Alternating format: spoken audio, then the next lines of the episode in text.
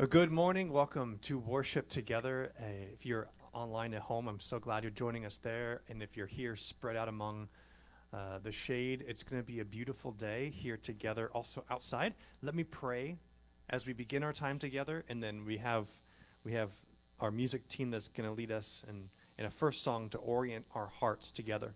Let's pray. And Father God, thank you once again for the for the blessing of being together. Your your vision for your church is a community of faith, a family of faith, and it's important for us to come together. It's important for us to see each other in our faith and also in the challenges and the joys. You call us to rejoice with those who rejoice and also to mourn with those who mourn. And we gather here as people who are doing both. And so in, in the in the complexity of life, with all of its ups and its downs, we are here to say, nevertheless, you are good. That your love endures forever. That your decision to be for us is our foundation in spite of whatever might be happening. Lord, we give you thanks for this past week in all the ways that we have uh, we have received goodness and things that we recognized as good. We give you thanks for, for family and for friends and the joy of being with them and talking with them, of seeing one another grow up in maturity. We give you thanks for all the blessings of, of sustenance that you have given us in, in the ways of, of our, our homes and our food, these things that too often we may take for granted. But yet it is your hand providing for us. And also, Lord, we give you thanks for all those things that we didn't see in this past week, for all those small ways in which you were, you were lifting us up, even though we did not notice. All those ways in which your hand has been there, giving us what we need in just that right moment. We often have felt spread so thin in these last months, and yet we we are here today with faith, knowing that it has been your hand that has kept us moving and kept us going. Lord, for, for our time together, my ask, my, my hope is that your presence would be here in a way that, that we can't always explain. But yet we can, we can feel notice as this gravitational pull, as this weightiness, as your glory moves. Lord, help us to encounter you today. Not in the feelings of a song, but yes, in doing it together, in these words, and yes, in that context of community. Lord, we want to know you through your word today, not because of some eloquent way that it is described, but because, yes, you, the Holy Spirit, are using it for, for our understanding. Lord, we gather here today not so that our voices would be heard in a way that brings us glory, but so that our voices and the meditations of our hearts and our worship together would be heard as a way to give you glory, as a way for our witness to one another and also to those around us that desperately need to grab a hold of that hope that you offer. So use this time, Lord. Use our worship to be a witness to who you are and who you have called us to be. And it is in your name, God, Father, Son, and Holy Spirit, that we pray. Amen. Let us lift our voices together and worship the living God.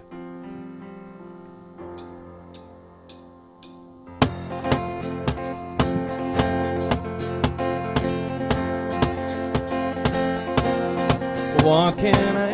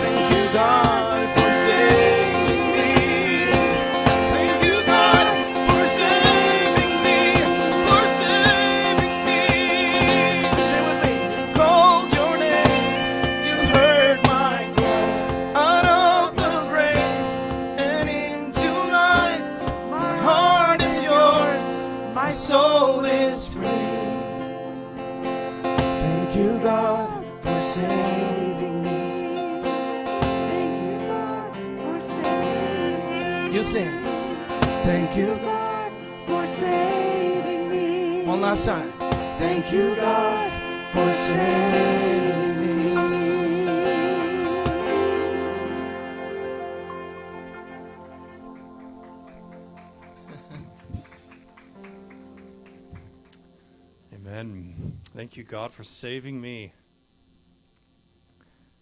Let me give you a few things that are coming up in the life of our community of faith. Uh, first, in two weeks, we've already put this out on all the social platforms. We'll send also a little newsletter out today with all of this I'm about to tell you. But in two weeks, uh, our church is co sponsoring an event called Seeking Shalom. Seeking Shalom. It's an event for our presbytery. What's our presbytery called? Anybody know? Mission Presbytery. Yeah, so it starts actually, you're the very bottom end of Mission Presbytery, and it goes about now three, four hours north from here. But all the churches in our presbytery, Mission Presbytery, uh, we are coming together um, in two weeks and on Saturday. We're going to be gathering, if you would like to, in person on the campus of Orchard Community, that's out in Ventura. But also, we're going to be doing this online on Zoom, so you can engage it there as well. And the purpose of this event is to take seriously and honestly the call of Christ upon us, the call of reconciliation in the fractured world that we're living in. I'm noticing, Rose, that that beautiful bouquet from Donna's wedding is right in line. I'm seeing you trying to torque your neck. David, could could you maybe move the flower? Someone just so that they don't, yeah, aren't. I want them to have a neck ache by the time they're done. So, Seeking Shalom is going to be an event in two weeks. I encourage, please um, consider coming in person or engaging this on Zoom. Uh, it's a way for us, like I said, to be taking seriously some next steps or the complexity of how Christ calls us to, to be seeking shalom, be seeking peace in, in this fractured world. It's obviously a time that's very divisive. So, we're trying to be as honest as we can, but also honest with the challenges before us as we seek to be that that witness to peace in a world that's so that's that's so um, divided historically. Also, uh, next Sunday we're going to be celebrating the resurrection. We couldn't do that in 2020. Um, back back in April, we were still completely shuttered. Uh, but next Sunday, we're going to be celebrating the resurrection doing some things we typically do on Easter. For instance, we will be bringing out our cross, and I encourage anyone that still has some flowers left in that garden of yours to bring them. We're going to decorate our cross, and we'll set it right out here. And we'll, we'll do some of those songs we typically do for, for Resurrection Sunday. And if you have been following with us in the Backyard Pilgrim, you'll notice that that has been a journey to the cross. Um, next, the, the very end of, of the readings in the Backyard Pilgrim, are asking you to go to worship on Easter morning, on resurrection morning. So if you have been following along with us and keeping up with the Backyard Pilgrim, then you are going to already be prepared to be gathering here after these uh, 42 days of journeying through Scripture, Genesis to the resurrection. Uh, one big announcement, you've already heard me allude to it, but those flowers are from a very important event we had yesterday. What was that? A wedding! Uh, yeah, Donna and Jim were married yesterday. It was very exciting. Donna was saying that she so wished that she could have had everybody to be there and be a part of her wedding. Um, and I told her, of course, we know that you would have wished that. And I told her that we would pray for them today. Because usually when you gather, part of that is the blessing of being able to pray for pray for that couple as, as you are the witnesses there of them taking their, their vows. So let's pray right now for Donna and for Jim as they begin this new chapter as the newlyweds. Lord, we give the marriage that you that you have authored, that you have created. We give them over to you. And Lord, we ask that you would continue to to mature their love for one another in a way that brings you glory as as they have vowed to be for one another, that they have chosen to be for one another in love as you have shown us. A love that goes beyond even sometimes the desires, but it's a love that is willing to be there in sickness and in health, in good or in bad.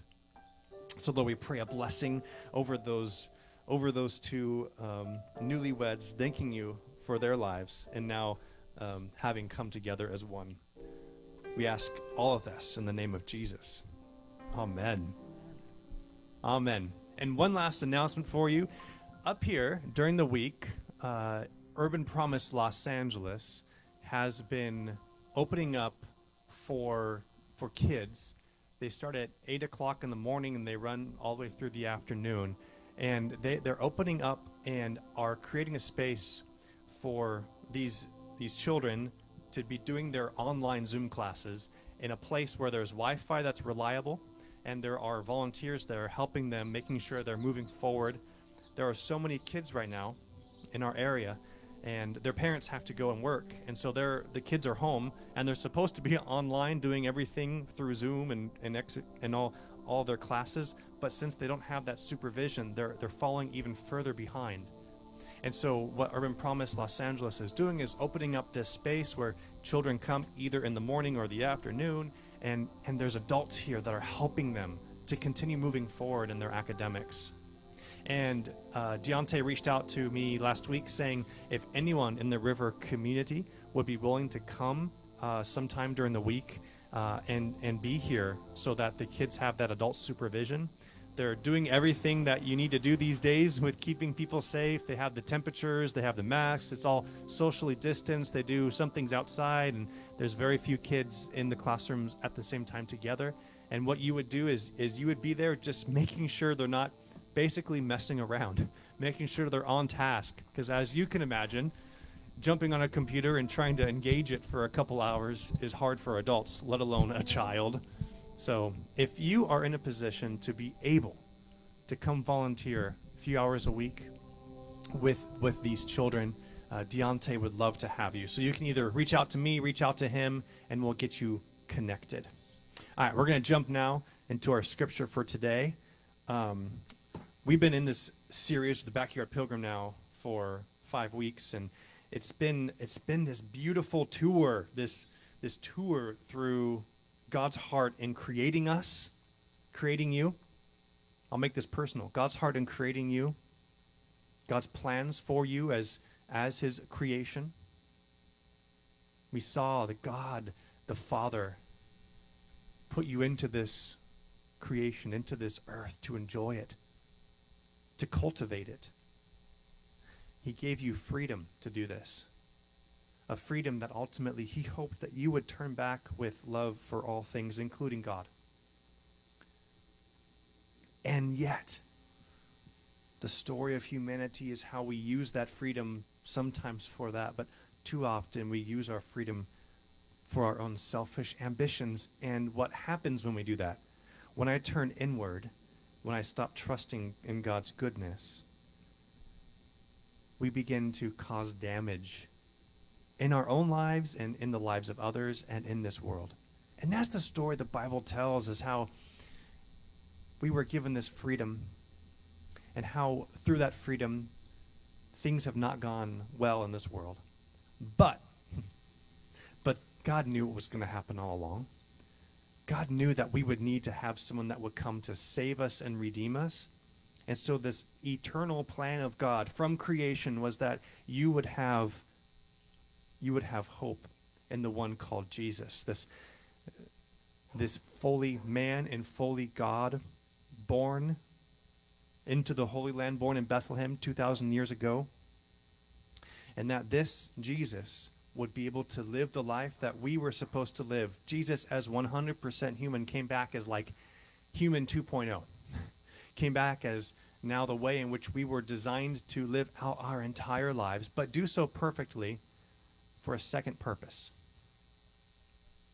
He lived his life not just as an example for you. In fact, I would call that even secondary.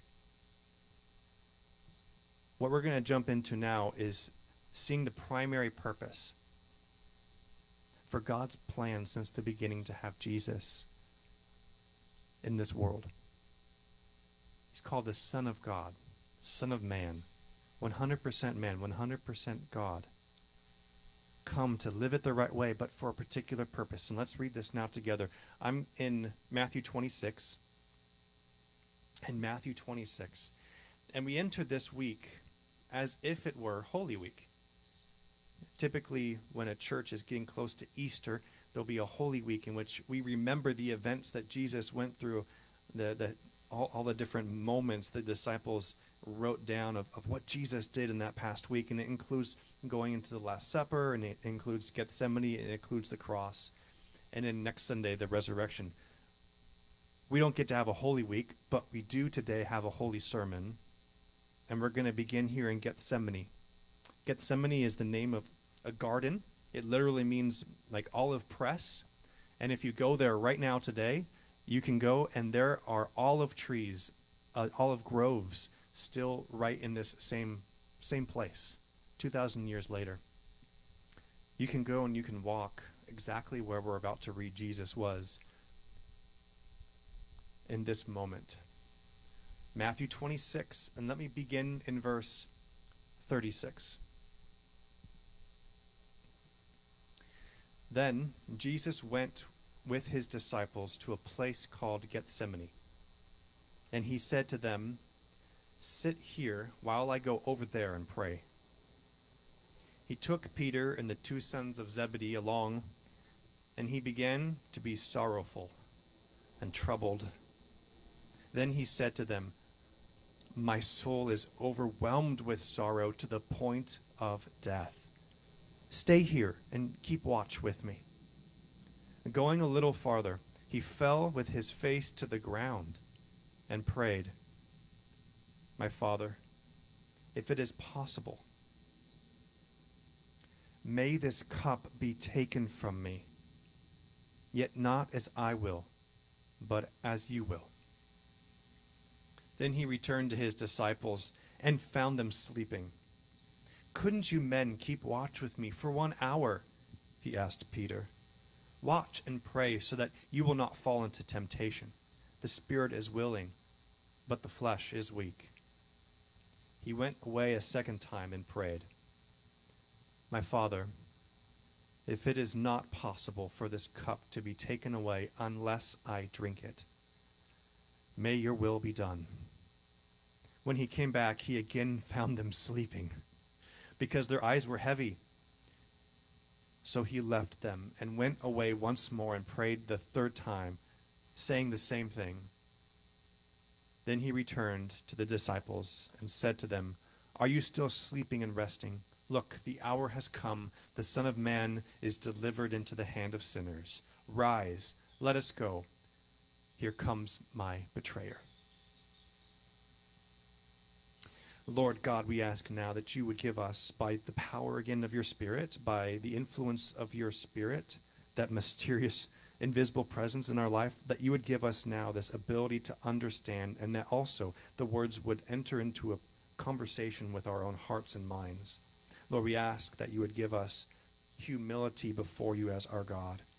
Lord, I ask also that now you would use the preparations I have made, that you would use my thoughts now to help us wrestle well with your word. In your name, God, Father, Son, and Holy Spirit. Amen. Okay, so we're entering into Holy Week.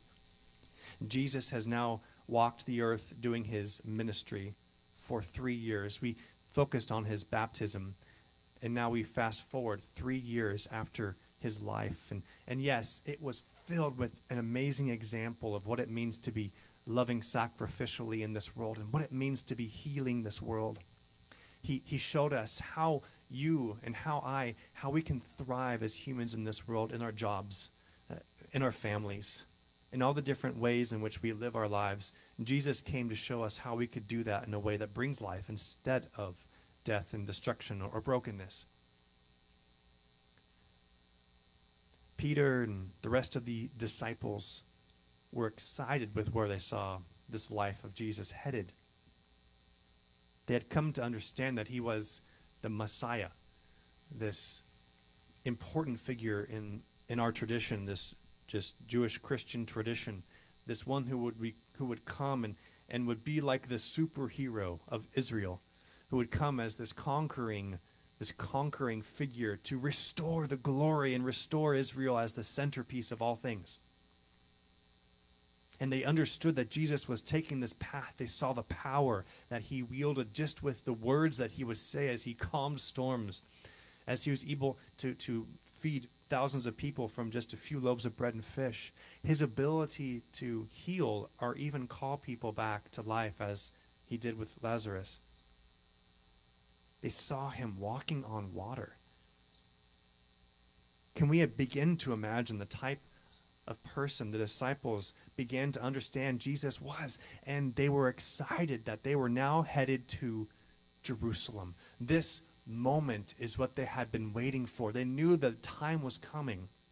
They knew the time was coming in which Jesus would now go into Jerusalem and he would, with the power of God, he would, with his power, with his hands, maybe even with the sword, he would now eradicate his, his oppressors, those who were not allowing Israel to thrive.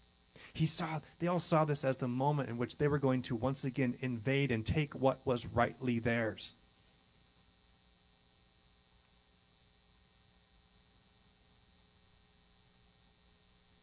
says they came into this garden.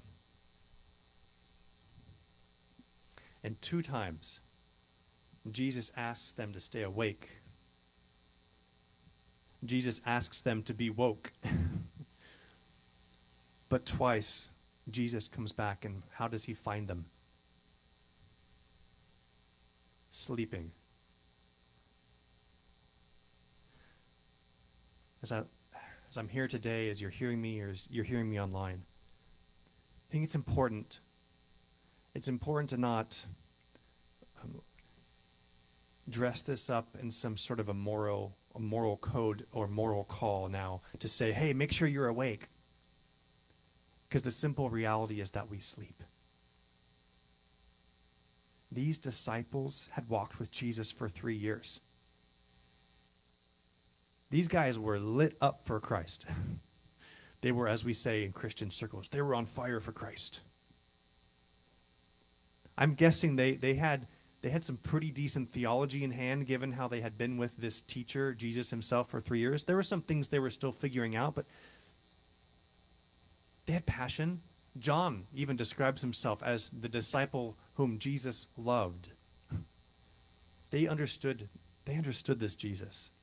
Just like many of us hope that we do well now. And so I resist the temptation today. I resist the temptation today to, to look at you and say, Are you awake? Instead, I begin by saying, We're asleep. And while we're sleeping, while we're not recognizing what God is doing, what is God doing? That's the question in this whole pilgrimage. Where is God?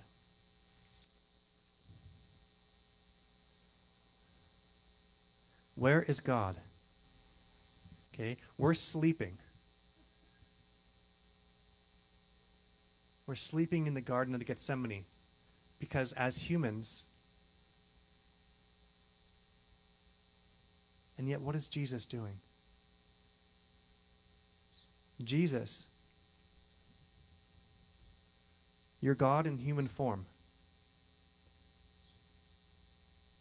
Jesus, God's great plan for saving all things, is literally on his hands and knees, praying in such way that it says he had his sweat were like drops of blood, that he was in great agony. In fact, he understands what's happening. My soul is overwhelmed with sorrow to the point of death, he says. Stay here and keep watch with me. And we sleep. My friends, first and foremost, the cross of Jesus is not something we emulate. The cross of Jesus is not something that we try and pick up. First and foremost, the cross is something we see Jesus carry by us in a way that we could never do. What is this cup that Jesus is talking about? He says, if it is possible, if there's some other way than me drinking of this cup, let's do that, Jesus says. Because what is in that cup? There's this beautiful image, tragic image, that we see in Scripture of this cup of God's wrath. Yes, the word wrath. You see in Jeremiah, in the 25th verse, that God gave Jeremiah this imagery of this cup of wrath. And he was to take this cup of this bitter wine and bring it to all the rulers of the earth that were against him, against God. And this cup represented that God would be ending the dominion of their darkness, that God would be bringing justice. You could think of it as the cup of God's wrath or even the cup of God's justice. But it required, for justice to happen, it required evil to be thrown out. God had a plan. That cup of God's wrath would be brought and it would ne- they would be forced to drink it. This is the cup that we brought upon ourselves. Paul reminds us in Romans that we all have sinned and we all fall short of God's glory. And that the wages of our sin is what? Death. We're asleep. We don't realize this. And we're really good. Have you guys seen that Netflix documentary about social media? Ooh. My point is that we are so good at distracting ourselves and keeping ourselves asleep. we do not see what God is doing. Where is God? He is on his hands and knees with this cup of God's wrath. And the reason he doesn't want to drink it is obvious. He's about to have to be crucified if he drinks this cup.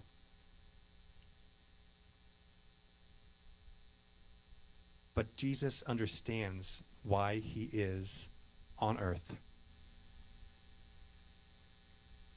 Mateo and Mateo, sorry, I'm thinking in Spanish already for the next sermon. A little earlier in Matthew, Jesus will say that he has come in order to be a ransom for humanity. To be a ransom. In Leviticus, this is one of the books of the Jewish scriptures, our scriptures and Christian scriptures, and would talk about the rules. And, and it's very fascinating because one of the things that you could do is let's say that your brother or sister would got in a really difficult economic time. Let's say that it was so bad that back then what you could do is you could sell yourself as a slave to somebody and try and keep living. If if your life got that bad, a brother or a sister of yours could come. This is Leviticus 17, you can read this. A brother or sister could come, or 25, sorry. A brother or sister could come and they could actually buy you back. The brothers or your sisters have the right to go and, and to buy you back out of slavery. Jesus came as your brother, fulfilling this code to buy you back, to pay off your ransom to death to pay off the ransom that we brought upon ourselves, as we all did in Adam and Eve's way of not walking in the ways of Christ, of sin. The wages of with are, which are death.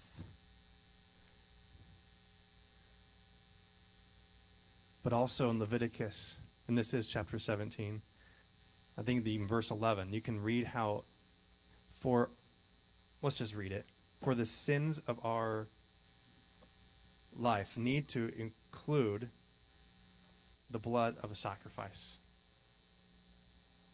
Here we go.